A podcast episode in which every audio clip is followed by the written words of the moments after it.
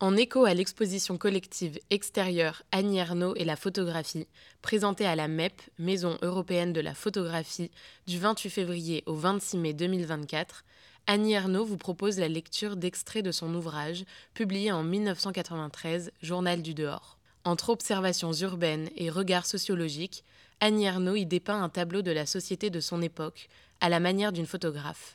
Vous écoutez Les mots du dehors, le podcast de l'exposition extérieure Annie Ernaux et la photographie, où se mêlent photographie et littérature.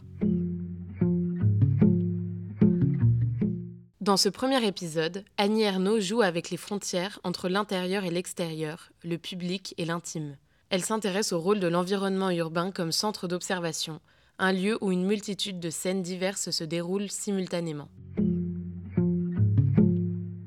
À Saint-Lazare, une mère et sa fille s'installent face à face dans le train pour Sergi, parlent haut. La fille lit et commande Télérama.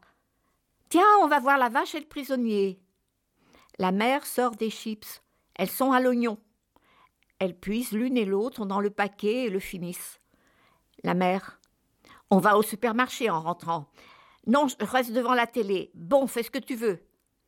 Elles se sentent autorisées à faire partager leurs réflexions à tous les voyageurs, leurs gestes, persuadées visiblement de l'excellence de leur être social et sachant qu'on les écoute, qu'on les regarde.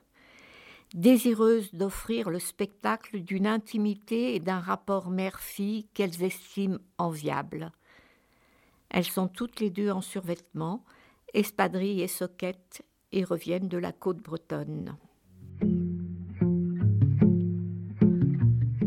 Au comptoir de la Tour d'Argent, quai de la Tournelle, on n'entre pas librement.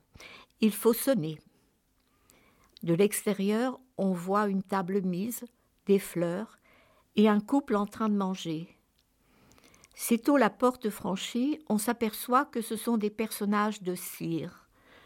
Un homme est en train d'acheter des pantoufles, la tour d'argent, noires, brodées de fleurs roses.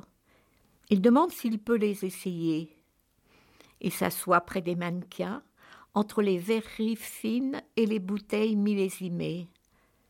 Il y a très peu de produits dans le magasin, tous chers et signés.